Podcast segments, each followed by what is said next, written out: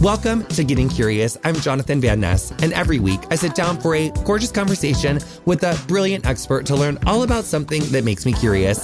On today's episode, ooh, and this is such a good one, I'm joined by Doctor Moiya McTier, where I ask her, what is going on in the galaxy?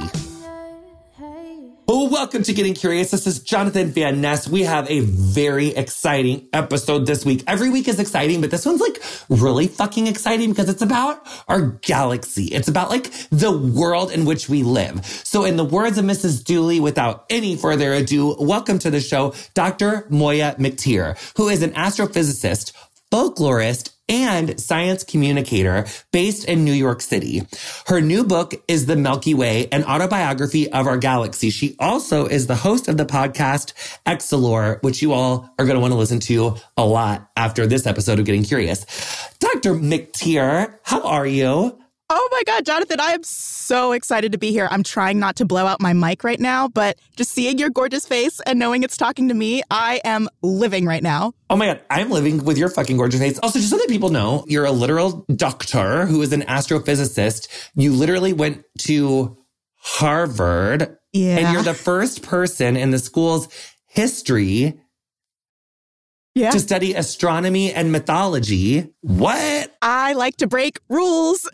Yes. That is like a major like D A space F U Q moment. Like, the fuck, I love, like, I didn't even know that there were still students in college now that like could break a record like that, that they're the mm-hmm. first to study. Like, that's just because you would have thought that it's all been done before. And you were like, uh, uh, uh. Mm, you would have thought, but no, Harvard is old. They're stuffy. They are set in their ways. So they have this list of pre-approved ma- double majors that you can do. And uh, surprise, folklore and astronomy, not on that list. I, I just, I love the, the duality of the brain that you can, you can be serving like hardcore math, hardcore science. Like, I will beat you at any math B of all time. Like, I'm a literal scientist. And also that you can go folklore and you can go esoteric and you can, I just, I, you must have like something where like the right and left hemisphere of your brain is like super on fucking fire. That corpus callosum, it's it's super strong connecting the two of them. Yes. Or like maybe you don't have one. Maybe Ooh. There is no divide. Like maybe your brain is just firing on like ninety-six percent all that. Like yes. You're the one that uses all of it as opposed to all of us who are using like four percent or whatever. Okay. So anyway, back to the Milky Way. I think that part of my interest in the galaxy and stars and like the Milky Way, it started when coming from rural Illinois, like there's not so much light pollution that you can't like see like a lot of stars. And we kind of yeah. lived out in the country. So we really got to see like some really clear stars. I thought when I went to Japan, I was like, oh my God, I'm going to be in the Southern Hemisphere so I can see like the Southern stars. Uh, no. And then same with the Philippines. And it was like, no. Mm-hmm. And then I was like, how fucking far south do I got to go to get into the Southern Hemisphere around here? So then Australia finally... full Southern Hemisphere. So then I was, I got that app on my phone and I was like looking at like the Southern Hemisphere constellations. And then I was like, my brain's gonna break. We mm. also had done an episode on the LIGO study and like gravitational waves. Yes. That also broke my brain because of like three D stuff. Yeah. So here today, I'm going to try again to better understand galaxies. What's the deal? I, I just want to, I I'm, I live in the Milky Way. I think like mm-hmm. I want to learn to be its friend and stuff. Like I want to learn to speak its language. So I'm minding my own business. I look up, I see all these stars and like we are in the Milky Way. Mm-hmm. We are a part of it. Like we, th- we are the Milky Way. The Milky Way is us. We're made of the stars of the Milky Way. So maybe you're on Grindr, maybe you're on Tinder, maybe you're on Raya. I don't know mm. your life, mm. but you swipe across, you, you see a box and it's mm-hmm. shivering your timbers. It says the Milky Way on the top. It's all these stars. What's that profile looking like? How old are we? Is it location everywhere? What are its interests? Like yes. endless expansion? Mm-hmm. What, okay. what is it? Okay. Well, first of all, Uh, in the book, the Milky Way is in this long-term epic romance with the Andromeda Galaxy. So it being on one of these dating profiles, I actually think is very in line with the Milky Way because it's super sassy. And I think that it would love to get on dating profiles to make Andromeda jealous. Can we see Andromeda from yes. here with the telescope? You can see Andromeda on a dark enough night with your own eyes without a telescope. Okay. So how old is the Milky Way?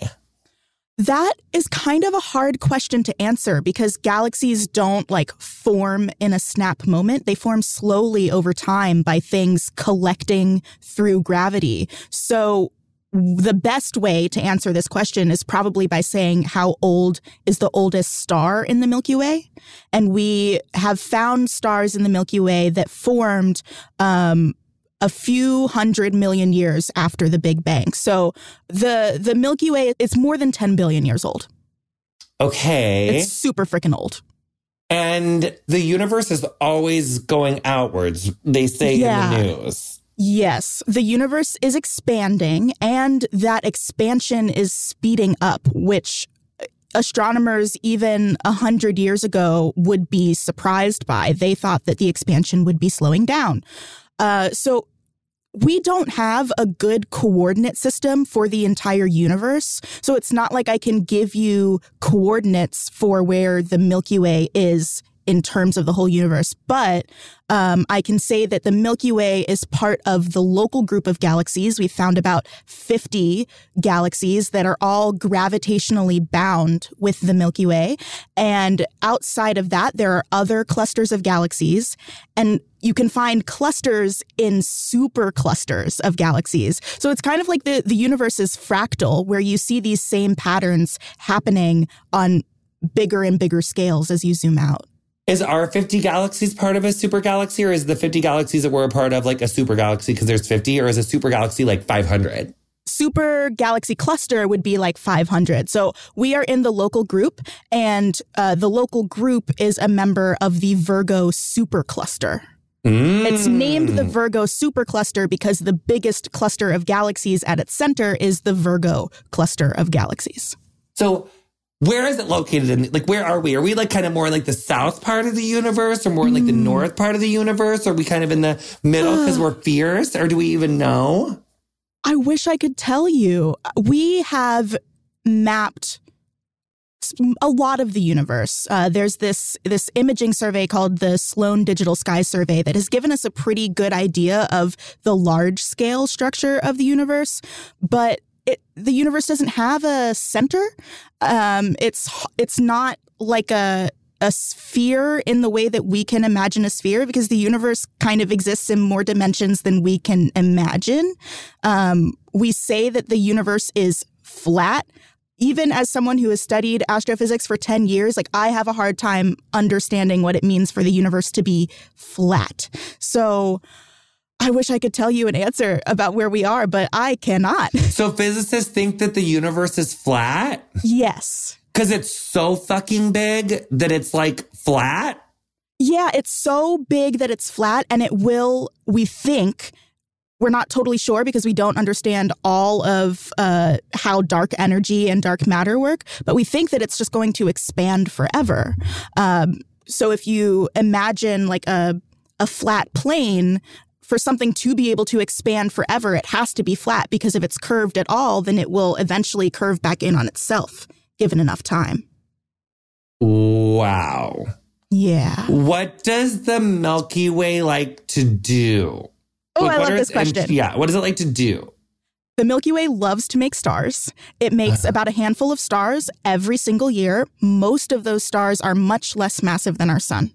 Um, the Milky Way also loves to eat gas. Uh, so in the book, I say that it eats other galaxies because galaxies are eating each other. They're colliding. They're um, absorbing each other's gas all the time. Girl, are we in danger, no. girl? Okay, no, no, we're fine. Not right now. The Milky Way is the biggest, strongest galaxy in the local group. We dominate this space. So other galaxies are in danger, but only for like, you know, a, a billion years from now. Mm. So it eats gas. Mm-hmm. It makes stars. Mm-hmm. Um, are all stars hot like the sun? Some stars are hotter than the sun. Mm. But none are cold. None are cold. Uh, but I, I'd say that our sun is about six thousand degrees Kelvin. And that's pretty average. Most stars are around three thousand Kelvin, so half as hot as the sun. Oh.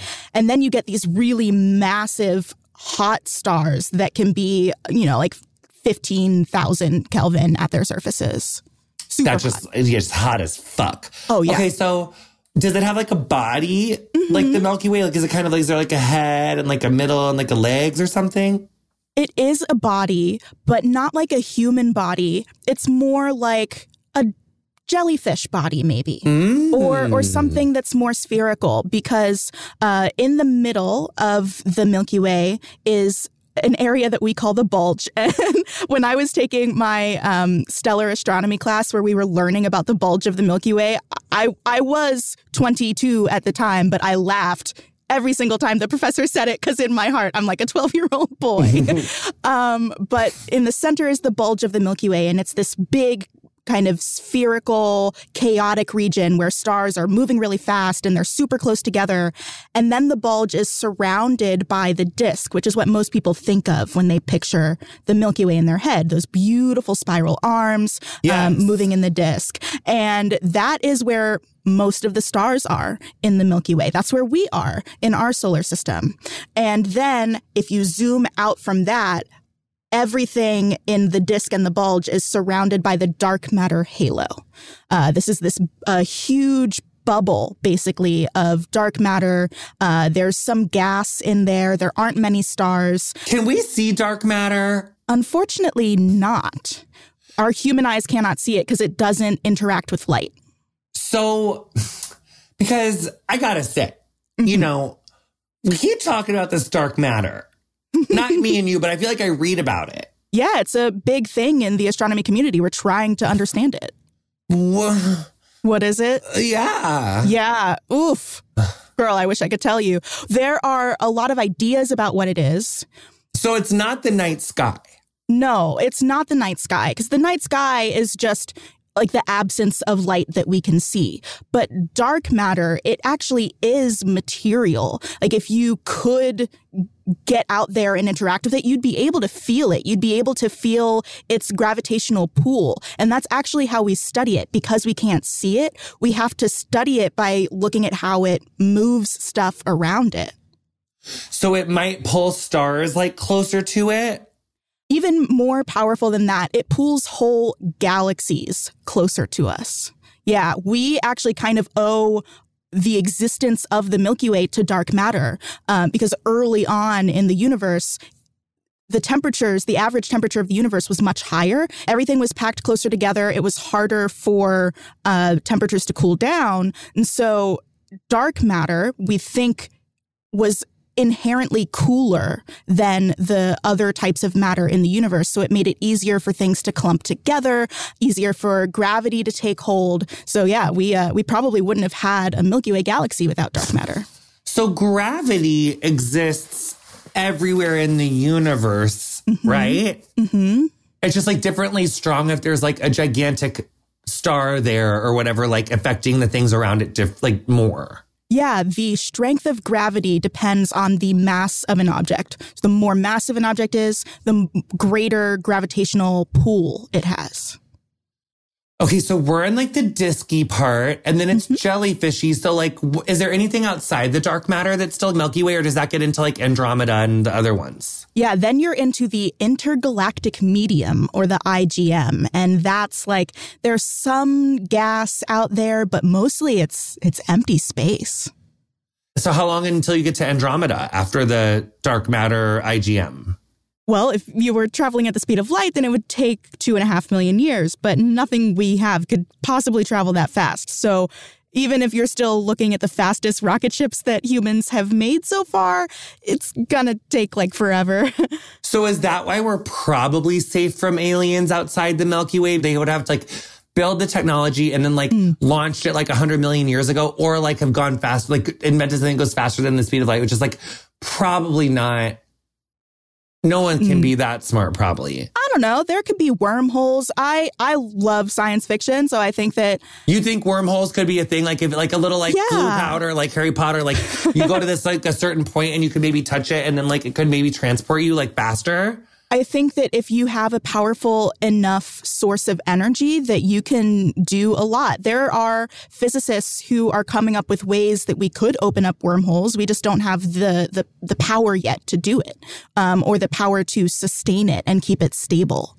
But um, there are galaxies closer to us than Andromeda. Oh, there is? Mm-hmm, yeah, there are these little, uh, we call them dwarf galaxies oh. that kind of orbit. Yeah, I don't love it either. Um, but they orbit around and in the dark matter halo. So have you ever heard of the Large and Small Magellanic Clouds? No. You can see these with your eyes, too. Um, if you go to the southern hemisphere, they look like two little splotchy clouds in the night sky, named after Ferdinand Magellan, who, uh, you know, was supposed to have circumnavigated the globe, but he did not. He died before he made it all the way around. But we still named them after him, whatever. And those are much closer to us than the Andromeda Galaxy. In fact, the uh, the distance between us and the Large Magellanic Cloud is smaller than the size of Andromeda. So Andromeda could not squeeze between us and the these clouds. And those clouds are like dwarf galaxies. Yeah, they're they're little they're little galaxies that have fewer stars and fewer mass, massive things. How many stars and planets does the Milky Way contain, like, roughly? one hundred billion stars. Oh, my God. I know, right? And uh, we think that on average, most stars have a couple of planets. So there are hundreds of billions of planets in the Milky Way alone. Yeah. Yep. This is where I always start to feel overwhelmed because my brain just goes at so many. And then I think no. about, like, Bible school when you're little and they're like, these things are just too complex for humans to understand. Mm. And then I'm like... I invite you to, like, sit with it and, like, really think, what does what does one hundred billion look like? And what does it mean to be just one of one hundred billion stars? Uh, yeah. Part of, I think, the curiosity of, like, trying to understand the Milky Way and just, like, galaxies and universes, like, that age-old question of, like, is there more of us? Or is there mm. is there more, like, someone... Like, is there... There must be someone else. Because if there's mm-hmm. one hundred billion stars, and how many are, like... sun-like, like sunish? Only like five to ten percent. So five, ten percent of one hundred billion is still ten billion. So if there was five billion suns, then that means there could be like fifty, there's like three on average, mm-hmm. it could be, you know, like just three, like the, you know, the star chucks out three planets. Right. That could be like fifteen billion Earth-like planets. Right. So many options. And planets can form and have life around different types of stars than the sun. Because every once in a while, I feel like in the news, we'll see that, like, you know, astronomers and, like, astrophysicists, like, discovered, like, you know, some, like, potential, like, you know, the Goldilocks planets. Mm-hmm. Yes, yes, exactly. Is there, like, do you ever read about those? Do you think that's cool? Or you're like, no, I'm, like, more, like, physicist. So I like the math. But I do read those because it's, like, you know, my email beeps because I have, you know, set, like, set to, like, Goldilocks planets. No, this is my bread and butter. My thesis in grad school was about the habitability of planets and where we can find planets that are suitable for life in the galaxy. So I think about that all the time. Unfortunately, we don't have the technology right now to learn enough about a planet outside of our solar system to say whether or not it's truly Earth-like. Because to say something is Earth-like, we would need to know what type of star it orbits, which is pretty easy. We would need to know how far away it is from its star, which is also pretty easy because that gives us um, a sense for, for how hot or cold the planet might be. But what's not easy is learning about the atmosphere of that planet because they're so small and so far away that it's hard to see their atmosphere. And it's even harder to figure out what's happening on their surface. Yeah, because what if the water looks like water, but it's actually mm-hmm. like like the fucking Dante's Peak, like acid yeah. river water. So it looks all peaceful, but actually, honey, you jump in there like you're getting scolded because it's sulfuric acid. Mm-hmm, exactly. And I... I firmly believe that when we're talking about life out there in the galaxy, that we need to be very careful about only looking for conditions that would work for life like us, because we like liquid water. We are very closely connected to to the molecular structure of water. But, you know, I can imagine life forms that evolve with liquid methane. for example, or um, science fiction writers have talked about liquid ammonia as a potential base for life. So yeah, there's, there are so many types of planets out there that have so many different qualities. And I think that life would adapt to those environments. Why should we be special in, you know, like what we have is the only way that life can form? Yeah, that's interesting. Like there's so many possibilities and mm-hmm. it's like our Earth evolved in such a way that's like with so many improbabilities for us to actually like make it here. Like so much had to happen. So maybe that's like, you know, equally improbable, but like just like different molecules in other places. Yeah. That's, so you feel like that's in all of your research and everything, like you, like, do you, Like, do you think that there must be other life, even if it doesn't look like us? And it's like, not like, like there's like little like microorganisms at the very mm-hmm. least, right? Yeah, absolutely. I do. Um, we have even seen creatures here on Earth that don't need water to survive. We have seen creatures that don't rely on the sun as the base of their food chain. Like anaerobic thingies yeah. or whatever. Yeah, there are anaerobic thingies. There are little plants at the bottom of the ocean that don't need sunlight. They do chemosynthesis. So the fact, like we say often that the sun is the basis for our entire food chain, it doesn't have to be. So we we see examples here on Earth of life that doesn't exist in the conditions that we think are necessary. So why can't they exist elsewhere? So, okay, now I'm going back into my questions because like I just that really like hijacked my little questions. I just I had to go there. Is it possible for us to see the galaxies like outside of the Milky Way and like into Andromeda or the other ones? Like we can see other whole ass galaxies?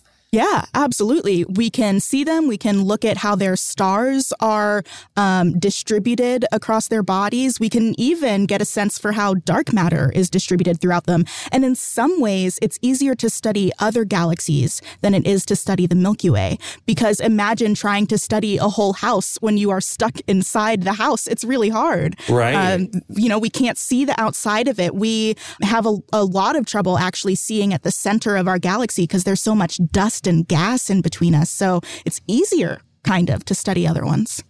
That's fascinating. Mm-hmm. So with our local group, with like our fifty, like whenever, you know, like United Galaxies of the Milky Way, yes. um, how, like, what's it kind of like? Like, we're kind of dumb. Like, we're giving you like, mm. we're just kind of giving you like big D energy, like in the Milky Way or whatever. Like, what's it like to be part of this group?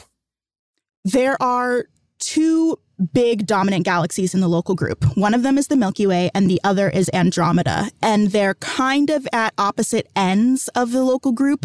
They are the glue that holds this group together. And then there are a bunch of other smaller dwarf galaxies in between them, like the Large and Small Magellanic Clouds. Um, there, there are a bunch of others that we haven't studied that much. Um, and I don't mention them much in the book because in the Milky Way's mind, it's like, why would I even bother with them? Um, I know that eventually I'm just going to like eat them and destroy them in a fight. So I don't want to get too emotionally attached. And that's why the Milky Way and Andromeda have such a strong connection because they're like equal partners in, in the strength that they can bring.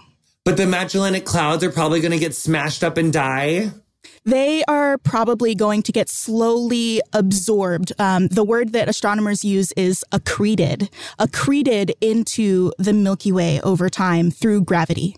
But the Milky Way is like moving, mm-hmm. right? Yeah. Oh, the Milky Way isn't sitting still at all. Uh, it's moving all the time. For example, the Milky Way is moving towards the Andromeda Galaxy at about uh, one hundred kilometers per second. That's about two hundred fifty thousand miles per hour. So, yeah, we're moving really fast. Why? Because of gravity. So part of the Big Bang thing. So the Big Bang happens like forever ago, honey. It like sets mm-hmm. off this whole like, you know, sheet of paper, sheet of flat paper. But maybe mm-hmm. when they say flat, it's actually like this. Yeah, I think so. Which is that why it's like there's the multi, the, you know, it's like the continuums. Like maybe there's like another me on like a different one of the planes. Oh, my God. Oh, my God. Oh my God. Okay, now we're getting into the multiverse theory. Oh, my God. Oh, my God. Okay, that's not what I meant. I didn't mean to go there. So... Okay, but so it's like that. So is that because at the beginning of the Big Bang, because of where the Milky Way and Andromeda was positioned, it mm-hmm. just made them go towards each other? Like, why aren't we going away from each other? Yes, I love this question. And do we ever pulse? And do we ever pulse? Like, Ooh. We're going towards each other right now, and then we could go away, or are we going to collide? Mm-hmm. Okay. Oh, yes. There's so much here. Okay. So at the beginning with the Big Bang, um, we saw in the early universe these little over and under densities. And as the universe expanded, those over dense regions just collected more material. And we are... It, it just so happened that the material that became Andromeda and the material that became the Milky Way were close to each other. And they were close enough to each other that even with the expansion of the universe, their gravitational attraction was stronger than whatever was expanding the universe. That is why we aren't being pulled apart like the rest of the universe, because gravity is still stronger on these small local scales. We are eventually going to collide with the Andromeda Galaxy. It's going to happen in like five billion years. Um, but it's not going to, like, they're not going to come together and just stick to each other. They're going to come together and they'll pass each other a couple times, like a dance, actually. You know, they're like, they're like tangoing together. And eventually they will just come together. They'll mix all of their material and they will be one galaxy um, in like eight billion years. Will Earth explode when that happens? No. So uh, one of the earliest calculations that I remember doing when I was training to be an astronomer was looking at this collision, this future collision of the Milky Way and Andromeda, and estimating how many stars will collide. And it turns out that even though each of these galaxies has hundreds of billions of stars in them, only about a handful of those stars will actually come in contact. Our solar system will be totally fine. What will happen, though, is that uh, a bunch of new stars will form. Uh, so the night sky will not be as dark anymore. You'll have all these new stars coming in from Andromeda. A burst of new star formation will happen. So I think it's going to be like a beautiful light show in a few billion years.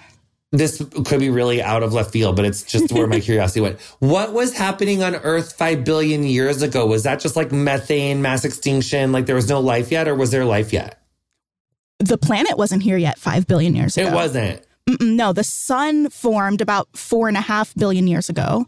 And then it takes like ten-ish million years for planets to form. Fuck me. That's going to be forever for us to collide and see that. That's like forever. Yeah. This is what I'm saying. Space is so huge that it takes time for things to happen. It takes time for things to come together. There's going to be like fifty mass extinctions by then. Yeah. Yeah, probably. We have we have another like four billion years before the sun changes its evolutionary stage. Um, the next stage for the sun is what we call a red giant. So it's going to puff up, uh, get, I think, as big as our orbit here at Earth. So unless the, the our Earth moves out to a more distant orbit from the sun, our planet will get engulfed by the sun. Maybe we could do a Don't Look Up style, like not the end, but maybe we could build something that like Um, because you know how, like, if you fart in space, you would, like, go forever, like, the opposite direction? Maybe we could, like, make our whole Earth fart towards the sun. Ooh. To, like, but it had to be, like, really powerful to just, like, yeah. push us away. Okay, so we need to get everyone on Earth eating a steady diet of beans for, like, a month. Like a machine that would, like, push oh, so mach- much air that it would, like, move us. Mm-hmm. Or maybe it would have to be like nukes in space. And then like the thing would push mm. us, but we wouldn't get radio, like radiation or something. But four billion years, mama, you know, we'll be fine. Right? We'll be, Unless like, reincarnation's real. Gone. Unless reincarnation's mm. a thing. And then we are so fucked. Yeah. Yes. I'm going to be so mad. True. Like if my outfits are cute in four billion years and they get like all fucked up from the sun. So because the Milky Way is not still, it's constantly in flux. Mm-hmm. That means that it's in flux due to like gravity and like Andromeda and mm-hmm. actually not the Big Bang, because it was like our gravitational fields were just like always kind of, we were just like always into each other, which is why you said that we would go on a social media site to make Andromeda mm-hmm. jealous. Yes. Okay, that makes sense.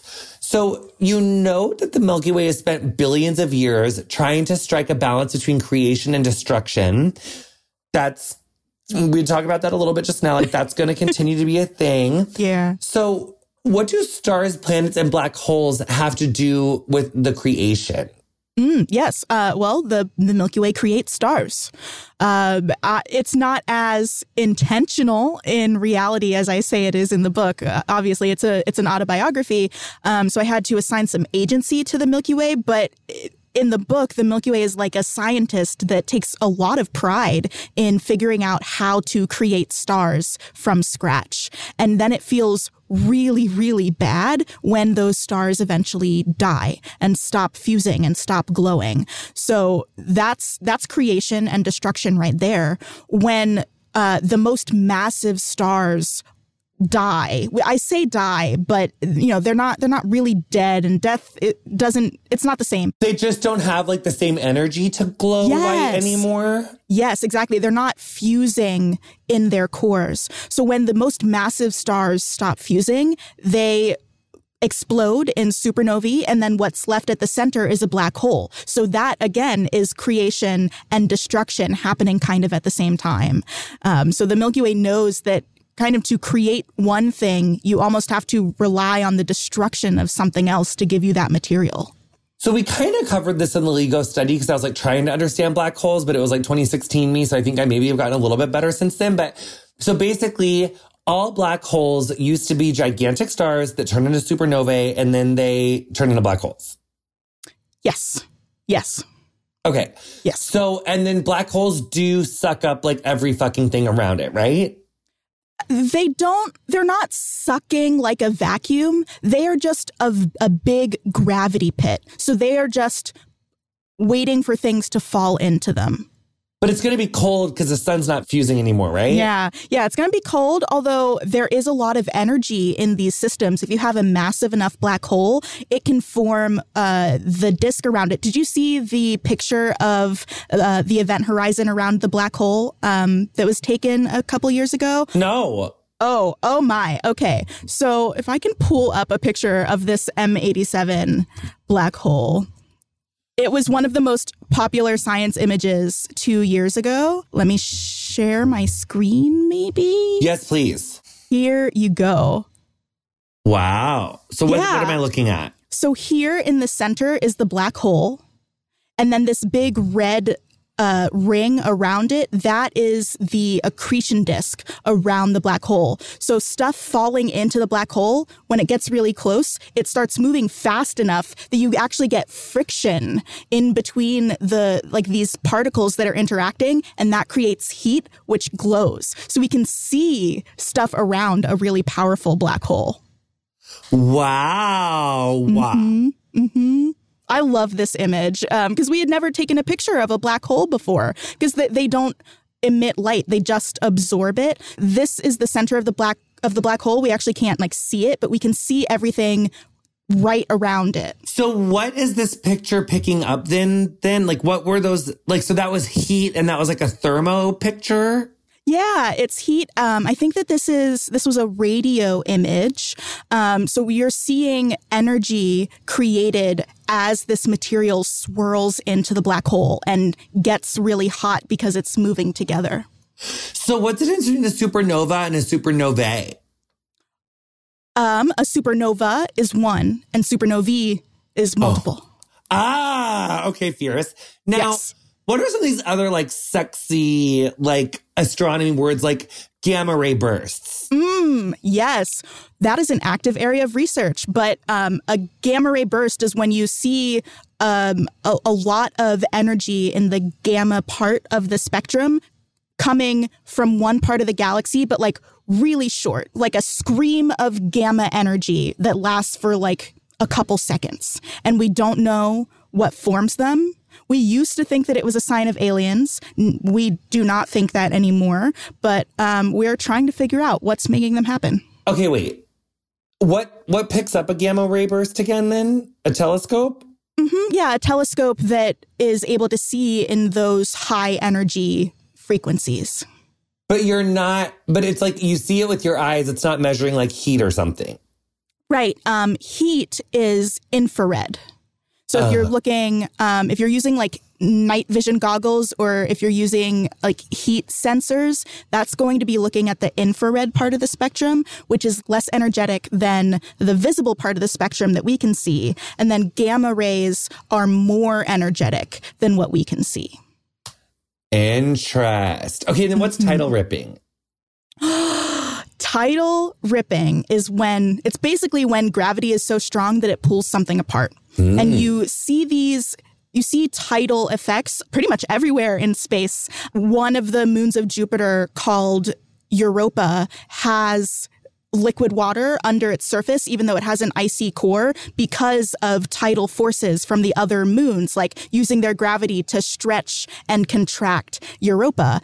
Um, you also see this around black holes where the gravity is so extreme that uh, it can tear stuff apart. And we have a really fun word for that around black holes. It's called spaghettification. It's where things just get pulled apart. Mm-hmm, mm-hmm. Okay, wait. So back to the tidal ripping. So that Europa has an ice core. Uh, a rocky core and an icy surface. So in the way that our core is like, you know, that core, and then there's like the liquid hot magma. Theirs is like a core and then it's like the ice. But but then the, the tidal ripping is so strong that there's like mm-hmm. liquid water within the ice because yeah. the ice literally gets pulled apart into water.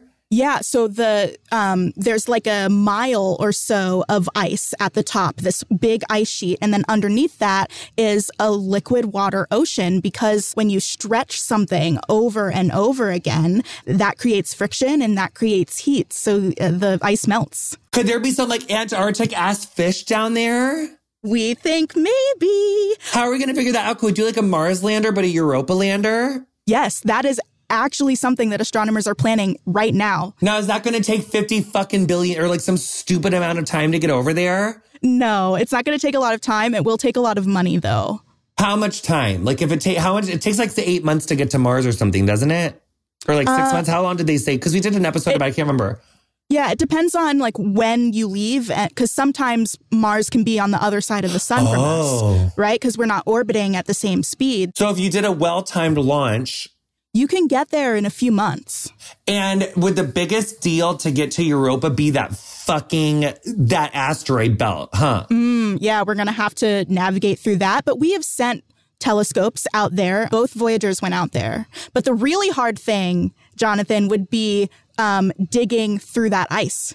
Oh, because it's a mile. Yeah, it's a lot of ice to get through. And it would be like unethical to send a bomb to the, because yeah. it could fuck stuff up. Yeah, we don't want to contaminate other potential ecosystems. There's a whole branch of law called space law that looks at stuff like this. So you would basically have to figure out a way to get like a big enough ship with like a huge drill. Mm-hmm. Yes, and that is a mission that we are planning for uh, Europa. I think it's called the the Europa Clipper mission. Well, maybe when they got there, they would maybe re- realize that maybe it's not a mile deep. Mm. Maybe. Maybe you won't have to go, because like a mi- how are you going to get a mile worth of fucking... I, I think that what they're going to have to do, they'll want to study the ice. So they'll dig out a little um, like core of ice and study that. And then they'll probably try to find a place where there's like a natural fissure or something. There's a moon around Saturn called Enceladus that has geysers. Uh, so it's a similar situation, an, a water ocean under a sheet of ice, but it shoots out these plumes of water. So we've actually sent a telescope flying through one of those geysers um, around Enceladus. And, but it couldn't send anything back, obviously. So we just like... It sent some stuff back. Really? It sent enough back for us to know that it is a liquid water ocean underneath. No, it sent yeah. a thing all the way back to Earth? Not or just like a picture. A f- it sent data back. Data. Yeah. Wow. Mm-hmm. Okay. Okay. I'm, okay. So in my in my little memoir over the top, I talk about my like first partner Sergey and how I kind of refer to him as like, he was like a like the love was like a black hole. And then I couldn't help but notice in this book, you talk about like the central black hole mm-hmm. Sarge. Um, yes. Very, cl- very close. Can we talk about that relationship and like what's like the scientific hot goss about like the Milky Way's like central black hole Sarge? Yes. So I was writing this book during a pandemic when I was depressed. Like I, I was really sad. And I... I don't think it was conscious at first, but I just thought, you know, why can't galaxies be depressed? And wouldn't it be so cool if I could use this book to kind of work through my mental health and maybe help other people do the same? So it made sense for me to use black holes as a metaphor for depression and anxiety and other mental health struggles, as if it were a physical manifestation. So in the book, Sarge, the black hole, it's everything you hate about yourself. It's all of the intrusive thoughts. It's all of those little voices in your head saying that you're not good enough and no one else loves you and you're not worthy. And I needed the Milky Way to see that and to acknowledge it and then to figure out how to deal with it. Um, and I wanted it to be inspired by the science, too. So the gravity of a galaxy cannot control a black hole. Um, but if the galaxy is uh, like a sentient being, then it can control what happens around the black hole. It can control the the material that falls into it. So maybe it doesn't feed the black hole as much, or it can um, insulate the black hole. So just like keep stuff away from it. And that was really powerful for me because I realized, you know, I this is a part of who I am. This is a part of how my brain works. I can't change that necessarily, but I can change how I approach it. I can change what I surround myself with. I can change how I um, think about it. And so, uh, yeah, that's that's what Sarge was. I love Sarge. Wait, so because wait, because you because galaxies really can can like they can't control what falls into the black hole, but they can be like, oh, I, I really like this planet, so I'm just gonna like scooch it away, or like I'm gonna use my gravity to like get it away from there or something. Or uh, we see in other galaxies that don't have as much material around their black holes, um, if the black hole can't eat as much of the material, then it can't grow as fast. And we've seen on the other side of the spectrum, we've seen galaxies that have succumbed to their black holes. And um, their black holes can um, actually, we call it quenching. They can make galaxies stop forming stars, which is essentially killing the galaxies. And so, you know, we've we've seen galaxies succumb to it, and we've seen galaxies that are better. This is this is me anthropomorphizing again, but we've seen galaxies that aren't as dominated by their central black holes. And so I wanted to show the Milky Way getting to that point of realizing what it can do to um, quiet down Sarge. I think because of all of the, like, existential threat to, like, queer joy that I see, I always get, like, P T S D when I think about black holes. So, again, mm. we're not going to get a black hole. Like, we're not all getting sucked into one. It's fine. No, it was just, no, no, no. There's no, just, like, the, that one's strong enough in the Milky Way. Exactly. Yeah. The the black hole at the center of our galaxy is so far away that we are not affected by it. Oh, because we're out in the rings. Yeah, we're out in this disk. We're so far away from it. I want to push back against the com- very common misconception that black holes suck everything in, because they are just gravity pits. So if our sun became a black hole, like if we woke up tomorrow and the sun was a black hole, but with the same mass as the sun, we wouldn't fall into it. We would just continue orbiting the same way we always have. And freeze to death, right? Well, yes, that would be an issue. But we wouldn't fall in. And is that going to be what happens in five billion years? Like the sun's going to mm-hmm. get really big, and then it'll be a it won't be a black hole after it because it expands and stuff. It's never going to happen to the sun. No, our sun isn't massive enough. So our sun will puff up into a red giant. It will uh, shed away its outer materials. Like it's like, oh, I'm too hot. Let me take all my clothes off. And then it's going to shrink back down into a white dwarf star. And then it won't be as hot as it is now. Nope. It's going to be uh, a very cool rock, and then it will just radiate away the rest of its heat until it, it is like a, a chunk of rock in space. But that's not for five billion years. That Well, that isn't for another like ten billion years. Five billion years is when we'll become the, the red giant. And then it'll spend, a, a, actually, I'm not sure how long, but, you know, millions of years at least in that phase. Do we have telescopes that are strong enough to see, like, on the surface of planets? Like, how we can look at a plane and see, like, the ground? Like, are any of our telescopes, like, strong enough to see that, like, a really, really, really far away? Or can you only see, like, the planet? We can do that for some of the planets in our solar system, but we cannot do that for exoplanets outside of our solar system. Oh, so exoplanets outside of just this solar system, not yeah. outside the Milky Way. Correct. I think the first time we saw a planet in a different galaxy was just last year. Wow. Yeah. So, because um, I am curious what we're going to look like after the sun is a white dwarf. Was there ever a solar system that like maybe supported life and we could just like go see the microscope, like all like the crumbled, like, you know, Manhattan or something. And like there was probably like people there, but then, you know, but then like the sun did its thing and then it just like all went away, but like the ruins are still there. Mm, that's a really great question. We are actively interested in solving this because we live around a star that will eventually turn into a white dwarf. So we want to know if Earth could survive that. So we've looked for other systems um, where there's a, a white dwarf star that used to be a star like the sun. And we have seen planets orbiting in the habitable zone of these white dwarf stars. So there would be a habitable zone of a white dwarf, even though it's not that hot anymore? It would have to be much closer to the star.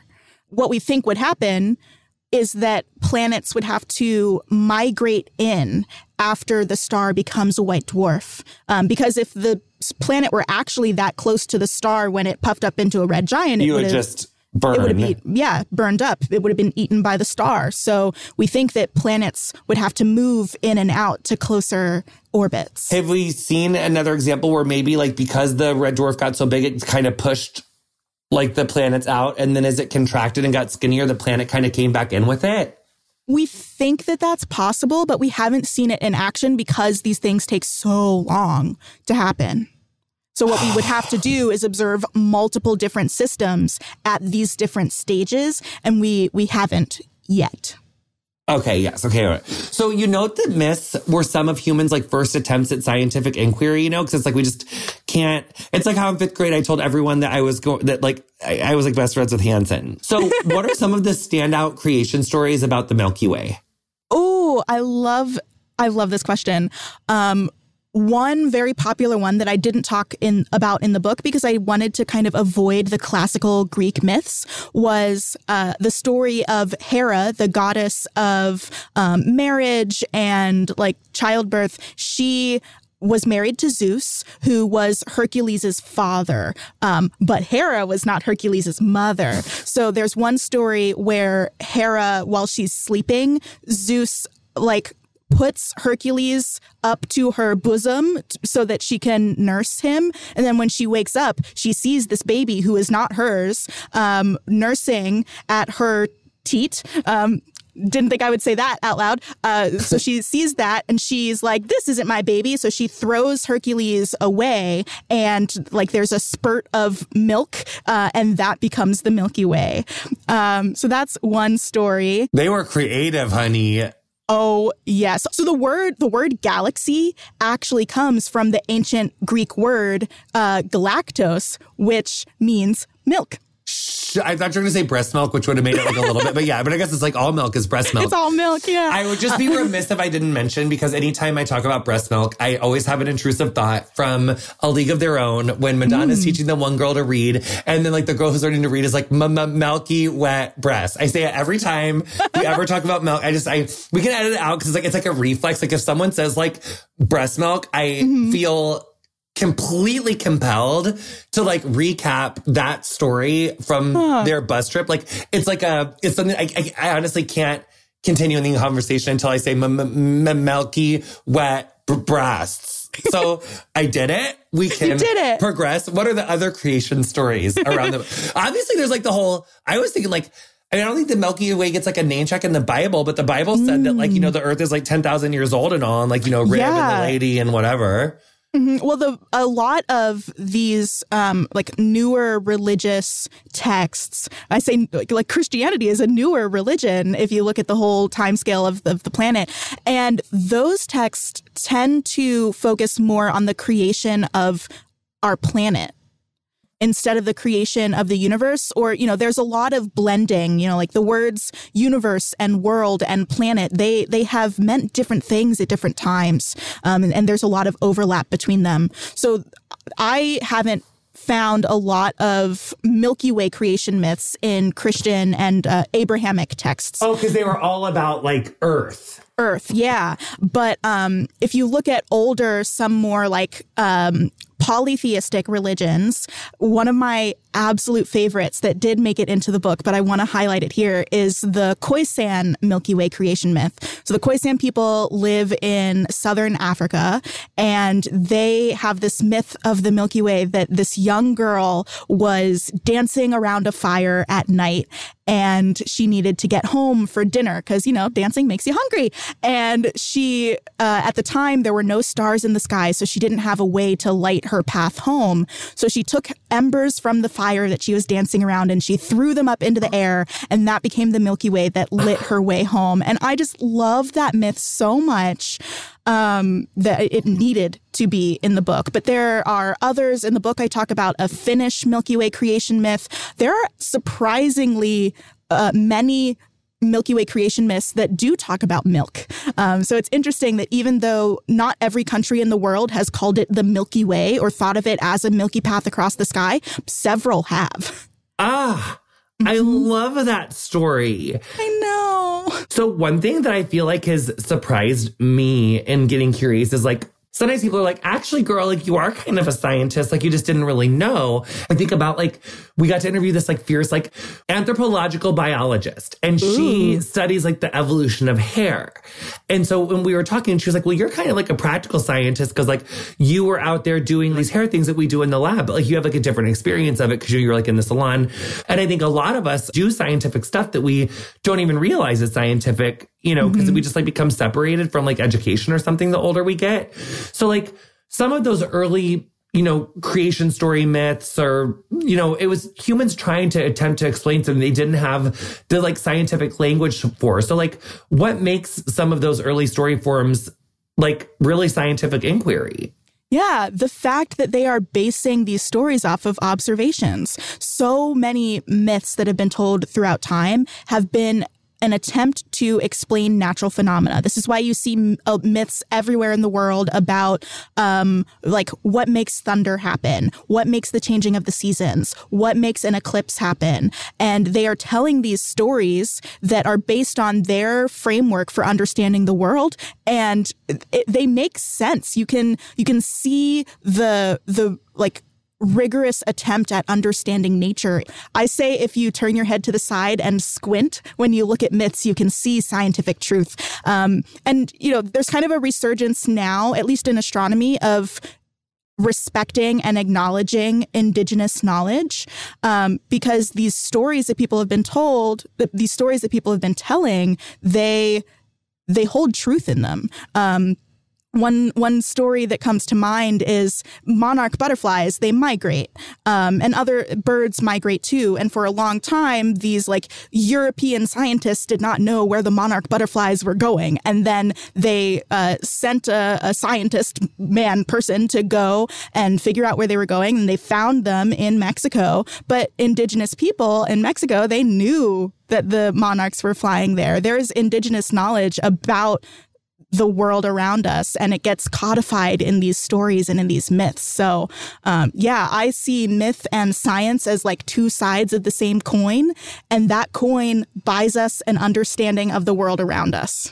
I think that is so fascinating. We had the honor to talk to Doctor Jessica Hernandez, who um, is an a, incredible indigenous scientist. And she has this really cool book. It's called Fresh Banana Leaves.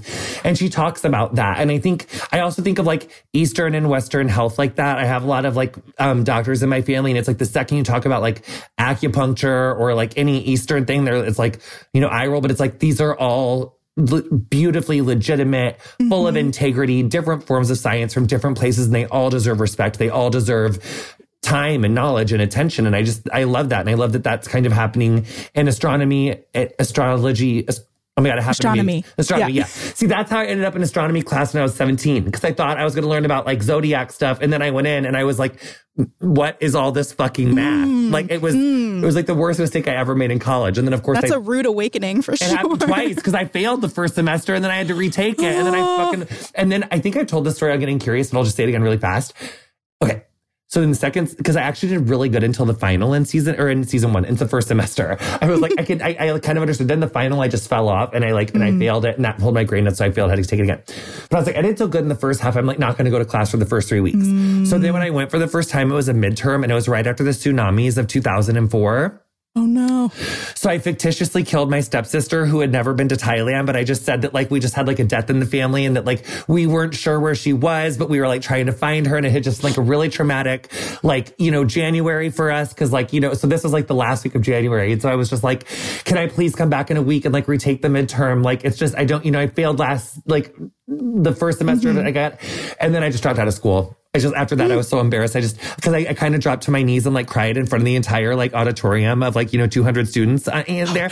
And so then I just like, I, when they walked out of the door, I was just like, ah. And then I would just dropped out. I was like, it's just like the worst.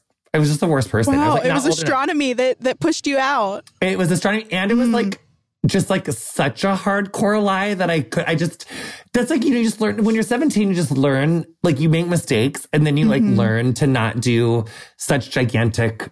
So, you know, I didn't mean to take that detour. We're coming back. So I think I see a lot of my, like, even just in this episode that we've done so far, it's like a lot of my, like, Eurocentric, like, Christian-centric, like, it's like I'm really scared of a doomsday thing. But it sounds like we're really just going to, like, blend with Andromeda and it's going to be, or wait, no, to even blend with Andromeda, we got to survive the sun first. Yeah, so if we survive that, uh, th- then... Andromeda will come, will merge, and uh, that should be totally fine. But if you zoom forward many billions of years, then we start talking not about the end of our solar system or our galaxy. Then we're talking about the end of the whole universe. Why? Because we... physicists and astronomers think of the universe as this collection of energy. There's energy moving around all the time. And eventually, that energy will fizzle out. The universe will get so big that the average temperature is basically zero degrees Kelvin. Um, everything will be so far apart that they can't interact anymore, so you don't get these big collisions of galaxies forming new stars. So when we get to the point in the universe when stars aren't forming and when everything is super cold, that stuff can't move around anymore, then the, the universe is kind of dead. There are... like five different potential scenarios for the end of the universe. The one that we think is most likely would take trillions of years. That's and a long time. And it's just like a slow death. And then would it re-Big Bang again and restart? That's not what we think is the most likely scenario, because for uh. it to Big Bang again, the universe would have to expand, stop, contract back in on itself until it gets to like the the tiny little point that it was at the Big Bang, and then it might re-expand. But what we think is going to happen is that the universe will continue to expand so much that eventually the galaxy clusters are all isolated. Uh, within a galaxy cluster, they'll all of the galaxies will merge. So all of the galaxies in the local group will merge and become one big galaxy.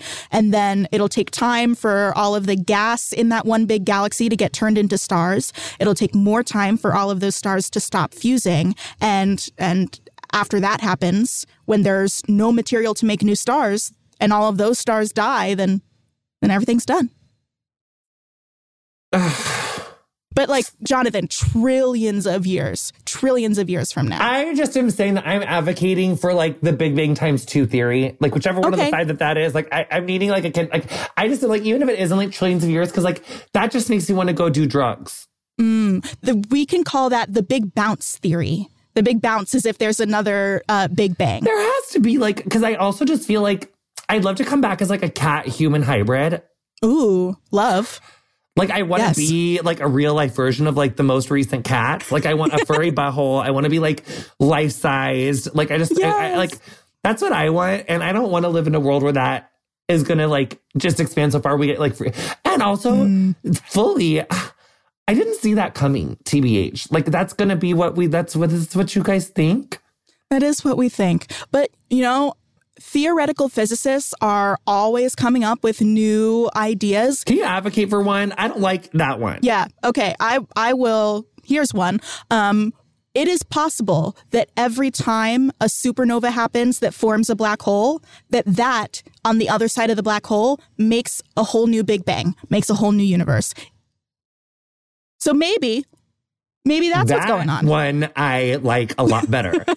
And in one of those universes, Jonathan, you can be your cat-human hybrid for sure. Uh, I'm so obsessed with it, you can't stand it. So there's like five kind of, there's like big freeze, big rip, mm-hmm. big slurp, big crunch, big bounce. Big bounce is the whole, on every other side of a black hole, there's a new universe starting. No, big bounce is the universe will expand and then contract and then expand again in a new Big Bang.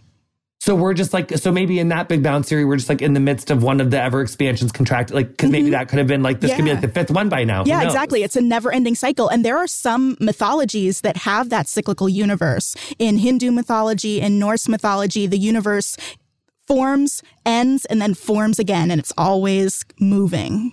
Okay, so that's big bounce. What's big crunch? Big crunch is the universe expands and then contracts, but there is no re-expansion. Big slurp? Big, big slurp is theoretical. It has to do with um, quantum physics and the way that um, our energy states are working. So basically, um, the the quantum rules that make our reality work, they might not be in their most energetically favorable state. And so it could be possible for those states to like reset themselves to be more energetically favorable. And if that happens, then it's almost like a computer being turned on and off. Like we would, our universe would end and we wouldn't know it. It would happen like at the speed of light. And then what? And then there would be a new universe with new rules of physics. So like everyone, like gravity would just stop. We'd all like float off the planet. Everyone like goes out into space like an interstellar. Their heads gets crushed because there was no like, you know, helmet and we weren't ready for everything to switch. And then it just like all resets with new rules like right away. Right away. Yeah. But that would be in like trillions of years. It could happen any moment. Okay, great. And then what's the big rip? The big rip is if the universe continues to expand forever and gets faster and faster so that um, even galaxy clusters get pulled apart and even like individual atoms get pulled apart.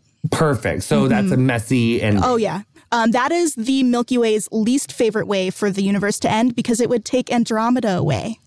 Mm. And mm-hmm. then big freeze is the one that we talked about. Yeah. Just everything expands so much. We mm-hmm. just... Just cool down until... There's no energy left. It seems like there are two ways to see ourselves in relation to the Milky Way. One is that our lives are insignificant. That's the one that made me want to go do drugs, uh, you know, because it's going to end. And the other is that our lives are precious, which we ended up getting there because, you know, like they're. So how do you make how do you make like how do you make sense of that choice? Jonathan, I think you're really going to appreciate this because I don't see it as an either or. I see it as a both and. We are both insignificant in the grand scheme of the universe, and we are precious because if the universe is so big, we are all we have. So, you know, why not treat everything that we have with the utmost respect and care? Because we, we're not going to interact with anything else. I, I said before, and I hold to it, I do believe that there's life out there, but it is so far away and it probably doesn't look or sound or behave anything like us. We are all we have. So let's let's love each other, as like cheesy as that sounds. Well, and as like many stars as there are, like, the, you know, the planets and the stars, like the five billion, the fifteen. I mean, like I always think, and I think I've said this on this podcast a lot before, it's like there were so many like eggs and spermies that we had to like become America's or whatever country you were born in's next top model of your mom's uterus, you know, from your dad's sperm. So it's like that is precious. So even though there is so many of us, there still could have been so many more and different. And it's like all of us have like such a unique chance to be here because it's like it really is like a wonder of mathematics that we yeah. even got here in the first place. Absolutely. So what helps you wrap your head around the Milky Way? Is it just like time and your like extreme scientific expertise? I think that I just take a very chill approach to it. Like when when I was in one of my early astronomy classes and we were talking about the expansion of the universe and these billion year timescales, I did not let myself get to the point where I was like, oh my God, what's what is a billion years? I can't imagine that. Instead, I was like, oh, okay, a billion years. That's a number. I can look at that number. And I I think of space in terms of data. I think of it in terms of like matrices of numbers that I can run calculations on. And since writing the book, I've expanded that view to thinking about, like, I have a very good mental map, I think, of the galaxy. Like, I, I can picture the disk swirling in my brain and I can see stellar orbits moving around the galaxy. Um, but I, you know, it's zoomed down to to my brain size. And when I feel myself getting caught up in wondering how big a trillion is, I'm just like, you know what, Moiya? That's a number. And it's a big number, but, you know, it's it's not an intimidating number. Like, this is a number that has been with the galaxy, has been with the universe since the beginning of time. And just, like, accept it. I don't know if that's mm. helpful for anyone else, but that, that's yes. how I do it. It just helped the fuck out of me. I'm oh, good. obsessed. So as listeners can tell, you know, you are really good at science communication. It's like what you've dedicated your life to. So how did you find your voice as a scientist? Is it just kind of being chill with it, like being patient with yourself and like patient with people? Oh, that was the opposite. This was an intentional decision. This was years of building skills. So the one thing that I think I did that helped me the most was in twenty eighteen, I had a year of yes. It was a year where I said yes to every professional opportunity that came my way. And I got so far out of my comfort zone, and it helped me so much with my imposter thoughts, because before that year, if someone invited me to give a talk, I'd think, oh, am I the right person for this? Can I really do this? But for my year of yes, it didn't matter if I thought I was the right person for the job. I said yes. And then I did it and I killed it. And that like begot more opportunities. Um, so in that year of yes, I really focused on finding my voice and finding the audience that I love to work with. And I I, I did a bunch of different stuff. I did my first stand-up routine. I went to South Africa on like two weeks notice and spent almost a month there traveling around the country and talking to people about science and my journey. Um, I decided to write this book proposal. This this book came out of my year of yes. So I, I really um, encourage people to have their own year of yes if there's something that they want to move towards, or if they want to make a career pivot, or even just like improve on some of their skills. A year of yes is a great way to do that. How did you make science so accessible without losing meaning and nuance? I think it's a matter of meeting people where they are. Uh, I am not afraid of using jargon, because I know that if I explain what the jargon means, then someone can learn that. Um, so I like to meet people where they are. I love to use metaphors. We humans are really good at understanding metaphors as long as they're explained clearly. So I use a lot of those. Um, and I, you know, just like talk like a normal person. Uh, I don't think I have to use stuffy academic language to talk about these academic concepts. In fact, I think that if you can only talk about these concepts in this stuffy language, that's a sign that maybe you don't understand it as well as you think you do. Because if you can translate it to just like normal language, if you can use slang while you're doing science communication, that means you really understand what you're saying. So the book is really just like so incredible. And you guys, even in this time, we still only scratch like the very like surface of the book. And there's so much more for you to take from it. I think that writing it in this autobiography form was so genius. Thank what you. do you hope that people gain from, from, from the book? I really want people to shift their perspective of how they see the world, because it is so easy to fall into the trap of thinking like, in your tiny little view of the world. I'm I'm cupping my hands over my eyes as if you can see it. Um, but the world is so much bigger than what we can see in our everyday life. And the Milky Way sees that. The Milky Way sees everything at once. And I was hoping that by giving people the chance to get into the mindset of a galaxy for a little bit, that they would shift to that mindset and, and um, I don't know, think about people other than themselves or their like immediate Um, friends and family. Mm. So then you write that like science fiction stories are aspirational myths, which I love this. Mm. Um, they're humanity's dreams for the future. What are your hopes for this future, and what mysteries of the universe most excite you? First and foremost, I really hope we get climate change figured out. We have the tools to do what we need to do. We know how to scrub C O two from the atmosphere. We understand the policies that we should put in place to protect the environment, but we're just not doing it. So I hope that we can get the people who have power to understand that, or that we can like get new people in power who already understand it. So that's hope number one. Hope number two is uh, kind of like the shift in perspective thing. I hope that we can start seeing ourselves as this um, this global unit, as as humanity, our identities are really important, but I think we're missing the identity of like human when we really define ourselves. So I hope we can get there. And for mysteries of the universe, I want to know if there are aliens. I I really do. I think that if if we discover definitive evidence that there is alien life out there, that is when I can die happy. Um, aside from that, it's uh, I guess understanding dark energy would be cool, but really it's it's the aliens for me. Extraterrestrial life, aliens, dark matter. That's like really good goals. I'm really here for you for that. I'd like for us to wind down on this note, courtesy of the Milky Way. I'm fly as hell. I'm beautiful and strong, and I do my job well. How can we harness the power of the Milky Way in our own lives? Oh, yes. Let's let's think about Sarge for a second. Sarge is the physical manifestation of everything that the Milky Way hates about itself and everything that it thinks other galaxies hate about it, too. And we humans have that. We have these voices in our heads. We have external factors that are, you know, making us think less of ourselves. I think it would be great if everyone could embrace the Milky Way's uh, philosophy a little bit more and really try to tune out those voices. Think about what makes you awesome, because there there are things that make everyone awesome. So figure out what that is for you and really embrace it and love that about yourself, because, you know, the Milky Way doesn't love you, but I do.